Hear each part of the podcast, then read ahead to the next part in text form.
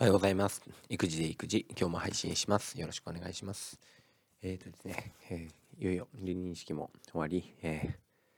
ー、今日はほっとして土曜日を迎えました。えっ、とですね、昨日の夜から、え自分の親が、えっとですね、まあ、うちの方にですね、え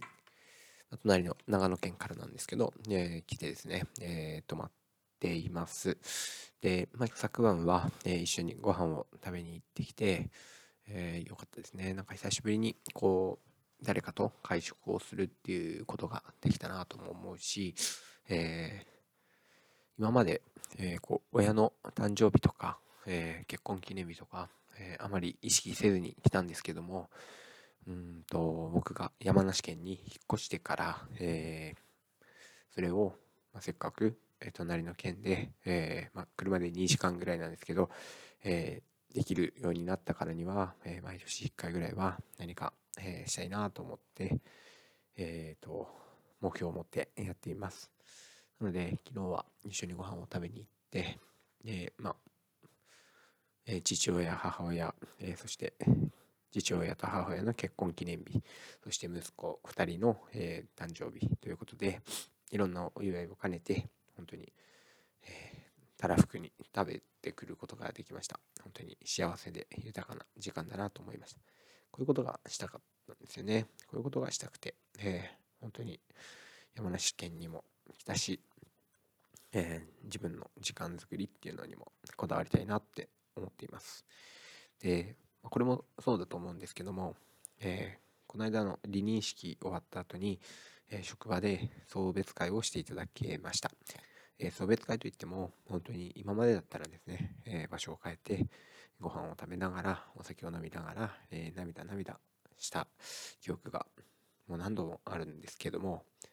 今やはりですね難しいという環境ということで、え職員室の中で、え行っていただきました。でそこでですね、え僕がえー、最後に、えー、まあ、お別れする先生からということで、一言ですね、言ったことを、えー、ここに、え紹介したいというか、え思ったので、配信させていただきます。で、別に僕が何かですね、すごく偉いわけでもないし、僕のここの言葉の重みなんていうのは本当に軽いのかななんて思うんですけど、僕が、えー、今の職場でえー、いろいろとですね変わったことの一つが、えー、走るっていうことを習慣化できたことだと思うんです。で走るということは、まあ、以前からも、えー、好きで、え、時々やってはいたんですけど週に何回かというような感じでやっていました。で今の職場になってから、えまあ、ほぼ毎日の日課として、え、走ることもできているし、え通勤片道10キロを走って仕事に行くっていうことも、え時々するようになりました。で走って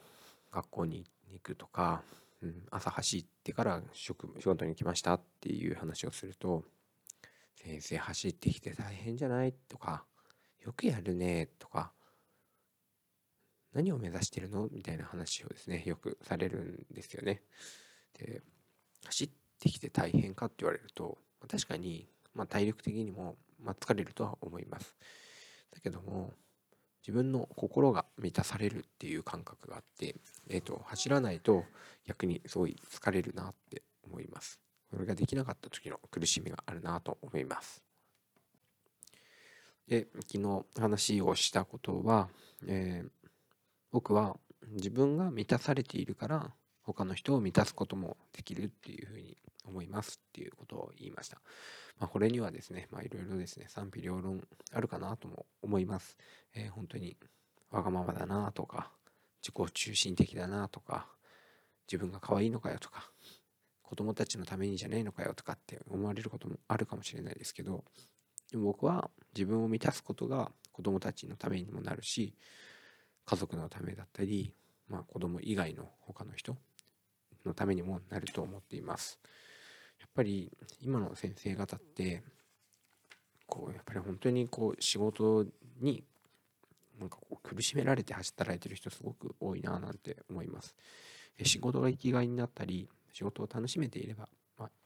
ね、その人によってはいいと思うんですけどやっぱり僕の中では余裕とゆとりを持って活躍できるで、まあ、教員になった時の本来の、ま希望だったり情熱だったりを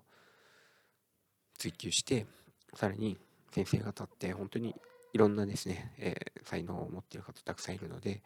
それが十分に発揮できるような、えー、職場にしていきたいななんてことも思っています。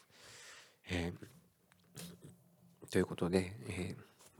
僕は離任式の日に言った言葉、え自分の自分を満たされているから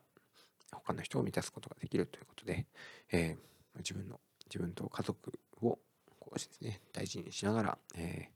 仕事もしていきたいなと思います。えー、以上で終わります。お先に失礼します。